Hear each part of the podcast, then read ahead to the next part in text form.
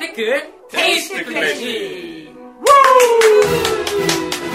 날씨가 추워요. 너무 추워요. 네. 근데 나는 날씨 얘기보다도 지금 우리 이거 들어가는 거를 좀 바꿨으면 좋겠어요. 어떻게요? 태클 이거 처음에 내가 만들긴 했잖아요. 즉흥적으로. 그럼 이거 좀 바리에이션을 좀 줘볼까요? 바리에이션을? 아니 바리에이션 말고 그냥 시작해보죠. 아니야. 드보르작이니까. 네. 저희 그 뭐냐면 저희 들어보면은 저희 태클 저희 로시니 음악을 들어보면 그 도둑같이 들어보면요 사람들이 그거 듣고 다 태클 외치고 싶대요. 아 그래요? 아 그래요. 맞아. 네. 이렇게 반복하는 게 포크송 같이. 자 우리 오늘 새로운 주제를 가지고 왔죠. 주제가 뭐죠? 미국으로 간 보헤미안 드보르작. 미국으로 간 보헤미안 드보르작. 참 이 의미 있는 제목이에요. 그렇죠? 이 드보르작이란 사람이 제일 유명한 게 바로 신세계로부터 너무 많아요. 현악 사중주 아메리카. 예, 참 이 사람의 체코 사람이 왜 이렇게 미국에 대한 곡을 많이 썼을까? 네, 이제 나중에 알게 되실 거예요. 보헤미안이 요즘 말하는 그런 꽃거지인가요?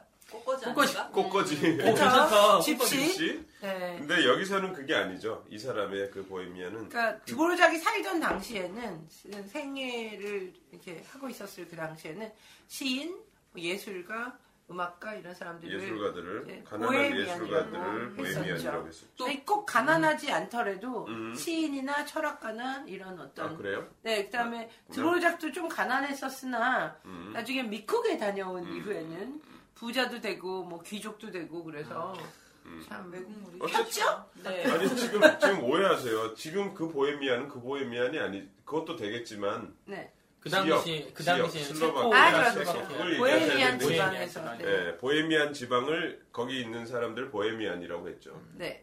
자, 그랬습니다. 어쨌든 이 드보르작 안토닌 드보르작 1841년 9월 8일생이시네요. 네. 근데 이 드보르작의 아까 보류 씨랑 얘기를 잠깐 했었는데 어렸을 때 이 드보르작이라는 자켓이나 이런 걸 보면 이렇게 위에 점이 하나 찍혀 있어요. 아, 네. 근데 그거를 이렇게 읽지 못하니까 영어식으로 읽으면 드보렉. 맞아. 드보락. 예, 그래서 저희가 표기된 대로 읽어서 드보락이 누구지? 뭐 이렇게 많이 했었어요. 근데 네, 그래서. 드보르작을 어렸을 때 그렇게 얘기 많이 했었던. 그 네. 체코인가요? 그럼 그렇겠죠. 네. 네, 프라하에서 태어났으니까요. 이 사람은 아버지가 그 정육점이라고 그랬나? 그날 뭐라 그랬나? 후죽관 같은 그런 거. 후죽관과 여관도 하시고 뭐 그렇게 음악적인 그런 배경은 아니네요. 우리가 지금까지 봤던 여러 작곡가들과 틀리게 어쨌든 대단하네요. 여기서 근데 얼굴이나 인상이나 이런 걸 봐도 이렇게. 막 예술적으로 어렸을 때부터 잘하고 온유하고 막 이런 느낌이 안 나는데도 불구하고 음악은 너무나 감성적이고 부드럽고 그렇죠? 네. 그러니까. 수족관 자격증이 있었다 그러던데. 네, 도축 자격증 15살 때 땄다고 하더라고요. 네. 그래서 아빠가 원래는 이제 자기 가게에서 일을 시키려고 너 가서 독일어 좀 배워와라 했는데 독일어는 안 배우고 이제 가서 음악을 열심히 시작했다 그러던데. 칼 들고 쫓아오시면 이놈 시키네. 근데 참 우리가 그러고 보니까 그 보헤미안 집시라고도 하잖아요. 집시가 이쪽 지방인데 거기에는 그 집시들 외국에서 보면 바이올린을 굉장히 잘 키우거든요. 그래서 이 드보르작도 어렸을 때 그 집시가 즐겨 다루는 그 바이올린을 취미로 해가지고 음악을 접했다고 하네요. 근데 또 비올라 주자기도 했어요. 그렇죠. 네. 스메타나가 지휘하고 있었던데. 그렇죠. 학교에서는. 네. 오르간 학교를 다니기도 했고, 그다음 오르간 주자로 활동하기도 했고, 교회에서. 그다음 여러 가지를 많이 했죠. 그러니까 이 사람은 그냥 진짜 뭐 어떻게 보면 보헤미안이죠. 정말 음악과. 근데 체코에 가보면요, 민족 자체가 보헤미안 지방에 있었던 그 민족 자체가 손재주도 굉장히 좋았고요. 굉장히 예술적이에요. 그러니까 인형극이 우선은 굉장히 유명하고요. 네. 아, 그렇죠. 그다음에 뭐 인형극으로 오페라를 거의 할 정도로. 이 사람들이 극이 굉장히 많이 발달해 있고 연극도 발달했죠. 그 다음에 금세공도 굉장히 많이 발달했어요. 그 다음에 체코의 크리스탈하면 또 여러분들 너무 예쁘죠.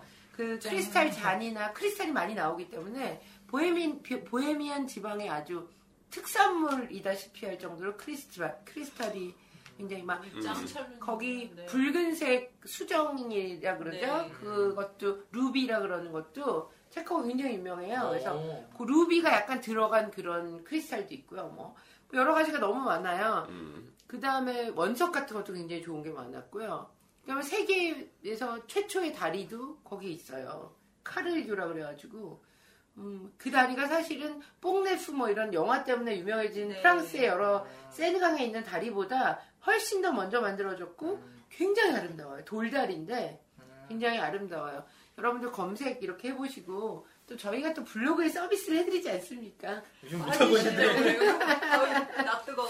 짝짤로서 요즘 말만 던져놓고 뭐 서비스를 서비스는 보리씨가 보리에 뒀다가 한꺼번에 그 집시들 같은 경우 예전엔 다 음유시인 뭐 이랬잖아요. 그 바이올린 다 들고 다니면서 이지 여기 지역 다니면서 그 당시에 유행하던 뭐 소문이나 아니면 음악이나 이런 거를 전 유럽으로 전파했는 역할을 집시들이 많이 했었다고 하더라고요. 그렇죠, 예. 그렇죠. 뭐. 그래서 떠돌이 생활을 또 하고 그랬으니까.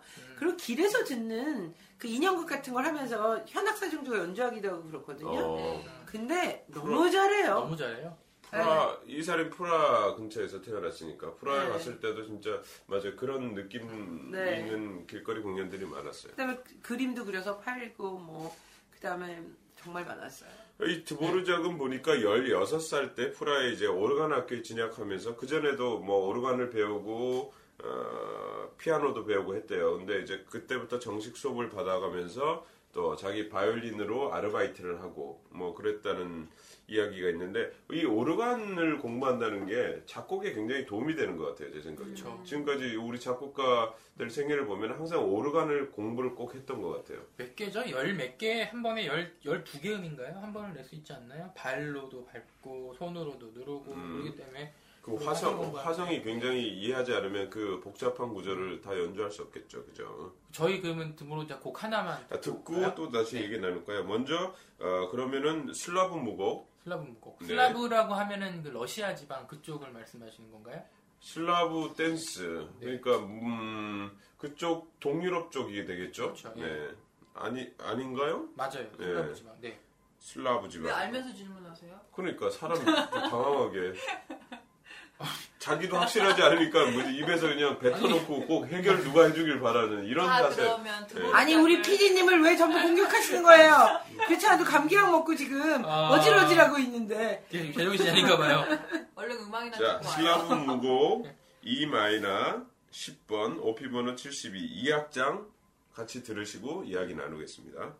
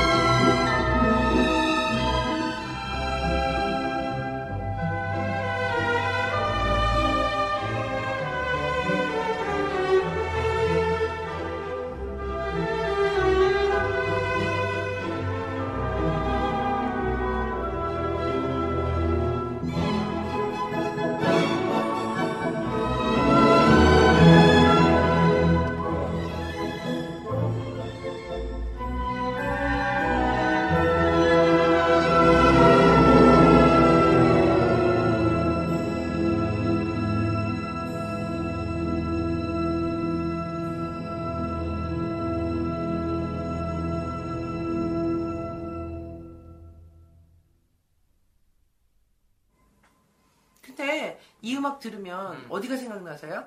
그렇죠. 뭐, 동유럽 쪽에 이런 뭐, 러시아나 이런 느낌이 있죠. 네. 오늘 이렇게 창밖으로 보이는 저 지붕이 이렇게 하얗게 눈으로 덮여있는 이 광경과 너무 잘 어울리는 음악인 것 같아요. 네, 맞아요. 네, 닥터 지바고라고 왜 영화 정말 명작이죠? 근데 너무 길어가지고 저도 띄엄띄엄 봤어요. 정말. 근데 정말 좋았던 것 같아요. 보다가 졸다가 뭐 근데 다음 해에 또 하길래 또 보고 뭐 이런 식으로 왠지 무기고 11년 횡단 철도를 타야 될 것 같고 약간 오늘 집에 가서 다운받아 보면 안 되고 또 철도 얘기하면 또 드보르작하고 또 연관이 있네요. 그쵸. 드보르작이 철도에 그렇게 그래요? 특별한 취미가 없었지만 철도에 관심이 많아서 항상 기차가 들어오는 그 광경을 가만히 가서 맨날 가서 보고 했다. 그 시대 때는 다 그러지 않았을까? 아, 신기해서 그럴 수도 있어. 지금 나는 비행기 뜨는 거 보면 나도 신기해서 이렇게 보는데 그 느낌이랑 비슷하지. 그랬을 것 같아. 그래서 아마 미국을 가지 않았을까 싶은데요. 미국의 그 대륙횡단 철도가 제일 많이 깔린. 그게 만들어진 이후에 갔나요? 그러면? 이후에 갔죠. 그렇죠. 예, 23년 전에 만들어졌. 23년 전인가요? 한 20여년 전에 만들어지고 난 뒤에 갔대요. 얼마나 보고 싶었을까? 그걸 타고 가로 지르는 거야, 그냥. 바깥에, 모래바다 보고. 네. 신세계 교향곡 쓰다가 뭐 막혔었다는 일화가 있는데, 그 약간 마음이 막혔어도 열차 타고 그러면 다른 지방에 갔다 왔겠죠? 그렇죠. 마차가 타고, 아니라? 네. 너무 거리가 멀어서 열차 안 타고 못 갈 거예요. 자, 드보르작 슬라브 무곡은 좋은 곡들이 여러 곡이 많이 있어요. 사실 2번도 추천하시는 분이 많고. 네. 네. 8번도 너무 좋고. 우리 8번 하나 더 드릴까요? 또 이 약간 아련한 추위의 분위기를 몰아쳐줄. 너무 잘 어울려요. 네. 또 한번 8번 어떠세요? 한번 들어볼까요? 네, 김재미 선생님. 예, 좋아요. 예. 네. 예, 근데 저기 애청자분들이 당황하실 것 같은데요? 이렇게 음악을 많이 들어 얘기 조금 하고. 저는 지금 김재미님이 당황하신 것 같은데. 자, 그럼 우리 음악 또 하나 들고 잠깐 휴식을 하고. 네. 자, 아니요, 연달아 슬라브 무곡 8번. 네, 또 한 번 듣고 이제 슬라브 무곡은 그만. 네. 네. 근데 이 추위에 정말 이걸 들으면서 지금 만약에 밖에 계시다면 그 추위와 이 음악과에 딱 어울리는 무곡이니까 춤추면 되겠네요. 아, 땀이 좀 날까요? 이런 거요? 네. 아니, 근데 얼음이에요. 조심하세요. 바닥에 얼어 있어요, 여러분. 자, 함께 듣겠습니다. 네.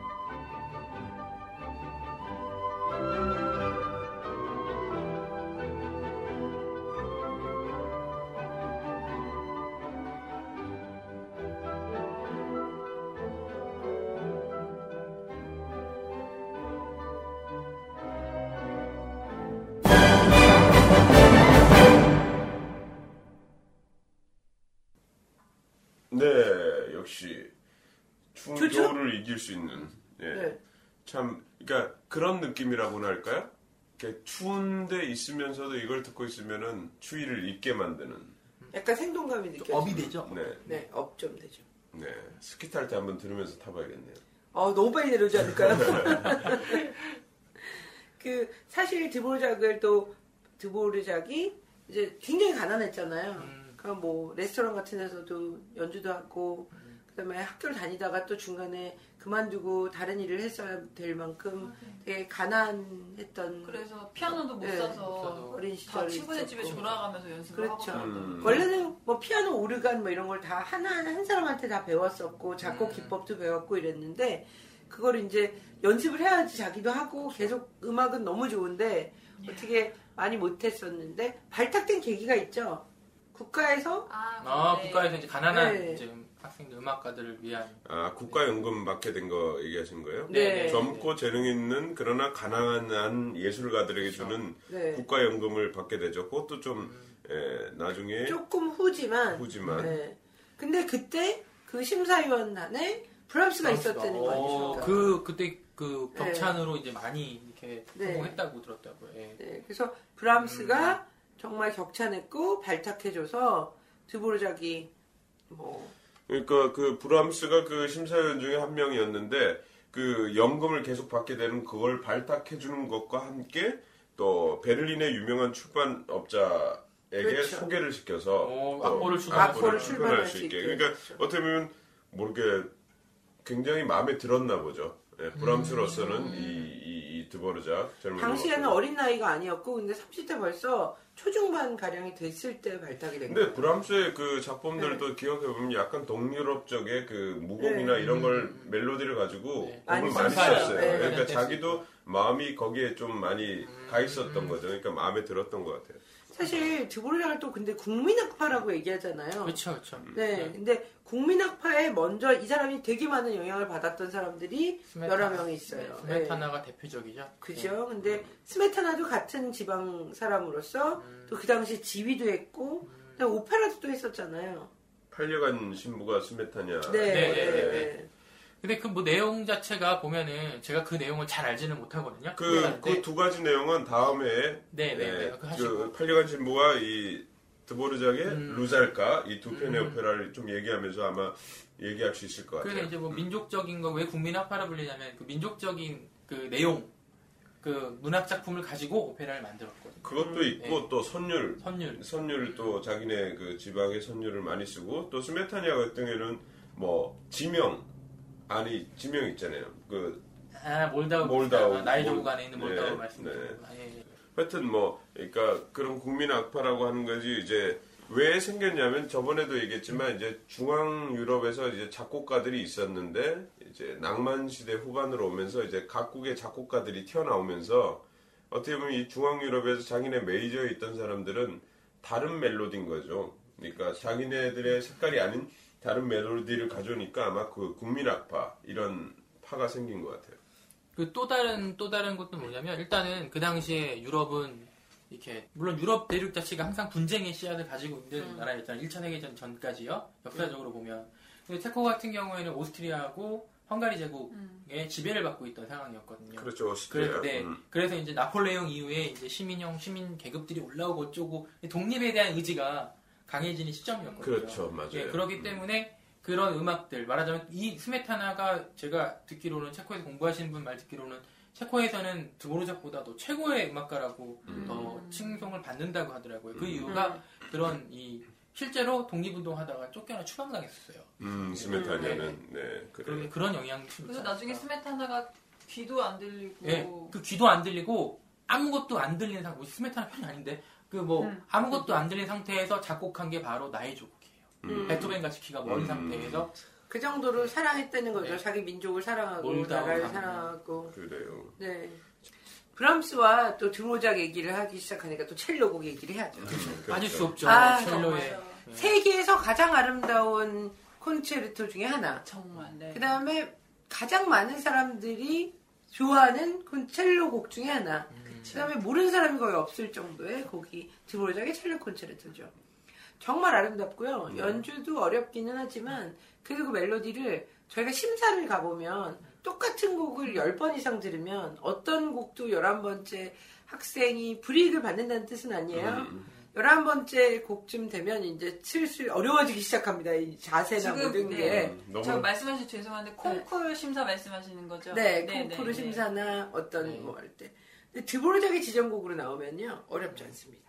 이게 10번 들어도 좋아요. 11번째 들을 때도 좋아요. 하, 역시 드보르작이야. 이렇게 얘기하는 경우가 참 많아요. 첼로 선생님들끼리. 그 정도로 1, 2, 3악장이 다 아름답고요. 그 다음에 이쪽 그 주제나 이런 것들이 이 사람이 자기 나라에 대한 사랑을 또 느낄 수도 있고요. 그런 자기 고유의 민속 음악이나 이런 것에서 또 많이 따오기도 했고요. 너무 좋아요. 그리고 브람스가 이 연주를 듣고 참 첼로로 이렇게 아름다운 콘체르토를 쓸 수 있으면 나도 한 곡 쓸걸. 아, 첼로가 정말 이렇게 연주될 수 있구나. 그러니까 그만큼 악기를 잘 표현해낸 그런. 자기가 또 협악기를 했었으니까. 네. 그죠? 저도 이제 오케스트라 연주를 많이 해보면 첼로 이 협주곡을 연주를 할 기회가 많았거든요. 네. 앉아있으면 저는 무슨 교향곡 하는 느낌이 들어요. 그죠? 네, 정말요. 네. 저도 개인적으로 네. 그 첼로 첫음이 그 C로 네. 시작하잖아요. 근데 네. 전주가 너무 긴데도 네. 그 첫음의 그 환상이 있어서 네. 그 긴 전주를 아주 정말 네. 지루하지 않고 아, 그걸 듣기 위해서 네. 이렇게 듣고 있으면은. 그죠, 협연하려고 앉아있으면 끝도 없이 나오죠? 정말 귀여워요. 참, 떨려 죽겠는데, 뭐 어떻게 소리를 외울 수도 없고, 네, 손에 땀 닦고, 지휘자 한번 쳐다보고, 또 음악에 또 한번 몸을 맡겨보기도 하고. 실제로 연주 많이 해보셨잖아요. 네, 네 많이 해보셨죠. 네, 어떤 느낌이 드세요? 연주 해보시면요? 음악적으로는 너무 충만한 느낌인데요. 몸은 거의, 나중에 너덜너덜해진다는 표현이 맞아요. 왜냐면 너무 대곡이고 1, 2, 3악장이 다 굉장히 길고 그다음에 어려워요. 그리고 네. 편성 자체도 너무 커서요. 네. 소리도 너무 클 것 같아요. 그다음에 첼로 소리가 네. 잘 빠져나와야 되는데 이제 워낙에 관현악 편성이 크다 그쵸. 보니까 어려운 경우가 많죠. 그래서 보면은 네, 이제 뒤에서 이제 들을 때가 많은데요. 근데 정말 드보르작이 첼로에 대한 이해와 악기에 대한 이해가 좋다는 게 같이 뛰뛰러 나올 때는 첼로가 잠깐 쉬었다가 그 다음에 첼로 나올 때는 나머지 반주가 싹 다 줄어들 그런 카운트가 너무 잘 돼요. 좋은 지휘자라고 하셨나 보네요. 아 그래요? 저 완전 묻힌 적도 있어요. 아 그렇구나. 네, 워낙에 예, 그러니까 소리가 굉장히 크지 않으면 그렇죠. 콘체르토 중에서는 사실은 모든 콘체르토가 다 그렇겠지만 뭐 하이드나 이런 거는 워낙에 작은 편성과 같은 줄 알죠. 그렇죠. 좋은 지휘자일수록 이제 그 독주 부분과 합주 부분의 묘미를 굉장히 잘 살리시죠. 그죠? 겹치는 부분도 있는데 네. 그런 부분들도 신경 우리 또 첼리스트 저쪽에서 얼굴에서 미소가 떠날 줄 모르는 그런 말씀하시죠. 지팡이 강아지 보고 있었어요. 진짜 보여드릴게요. 아 근데 그런 게 있는 것 같아요. 그럼 어떤 지금 이런 거 드보르작 첼로 콘체르토 같은 경우는 실제로 입시로 많이 보잖아요. 네. 친구들이 네. 저희 방송에도 듣는 분들이 있더라고요. 첼로 전공하는 분들이. 네. 그 이제 좀 있으면 저희가 이제 입시철이에요. 아 어렵죠. 그렇죠, 어렵죠. 입시 때는 전주 다 자르고 합니다. 그렇죠. 네. 뭐를 중점으로 봐야 될까요? 그냥 잠깐. 음악의 흐름이죠. 가장 중요한 거는 물론 음정 박자. 그다음에 그 낭만 음악이 가지고 있는 리듬. 그걸 잘 이해하고요. 그다음에 드보르작에 저희가 뭐 브람스 스타일, 무슨 스타일, 뭐 테크 스타일, 뭐 여러 가지 스타일이란 얘기를 하잖아요. 근데 그 시대나 그 작곡가의 스타일이라는 게 있어요.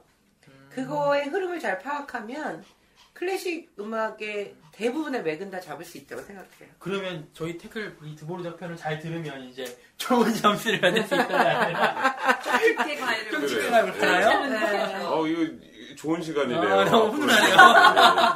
나는 그런 거 없었어. 네. 아, 근데 제일 중요한 건요. 여러분이 드보르작의 콘체르토를 하실 때는요. 드보르작의 음악을 다른 음악을 많이 들어봐야 돼요. 맞아. 그게 제일 왜냐하면 그 곡 하나 가지고 드보르작이나 베토벤이나 뭐 모든 작곡가들이 그렇겠지만 서로가 서로에게 영향을 줬고 서로가 서로에게 감동을 네. 받았기 때문에 그 사람의 인생이 어떤 시기에서 이 곡을 썼느냐도 되게 중요하지만요. 그 사람의 전반적으로 그 사람이 인생을 통해서 표현하고자 했던 그 사람의 스타일이 항상 있어요. 저희가 브람스도 그 시대의 동시대라고 볼 수도 있지만 브람스, 스메타나, 드보르작 그 다음에 또 우리가 또 했던 사람 중에 또 슈만도 어떻게 보면 이 낭만 시대에 또 속해 있던 사람인데 예, 다 이렇게 겹쳐져 있었죠. 근데 그들이 서로가 서로에게 영향을 줬고 그들의 음악들을 들어보면 아, 이 사람이 왜 이걸 여기서 썼을 수밖에 없다는 거를 그러니까 핵심적으로 누군가가 글로 써 있는 걸 읽고 나서 느낀다는 게 아니라 직접 몸으로 자연스럽게 느낄 수 있는 나이가 10대거든요. 20대가 되면 이제 공부 좀 해야 되고요. 30대가 되면 그렇다고 얘기해야지 그게 또 들리고 그러는데 그 10대 이전에는 아주 말랑말랑한 나이이기 때문에 모든 것들이 자연스럽게 이게 받아들여질 수 있는 때인 것 같아요. 내가 입시 볼 때 태클이 있었으면 더 좋은 학교 갈 수 있었을 것 같아요. 생각이 갑자기 좋은 학교 나오시면 왜 그러세요? 아, 웃겨. 아, 재밌다. 그러면 우리 이제 네. 들어볼까요? 네. 아, 좋으자 꼭 들어요. 첼로 콘체르토. 1악장 들어야죠. 1악장만 들어도 20분 가까이 돼요. 네. 1악장. 여러분 마음의 준비를 하시고 들으십시오. 들으시고 저희는 2부에서 또 찾아뵙겠습니다.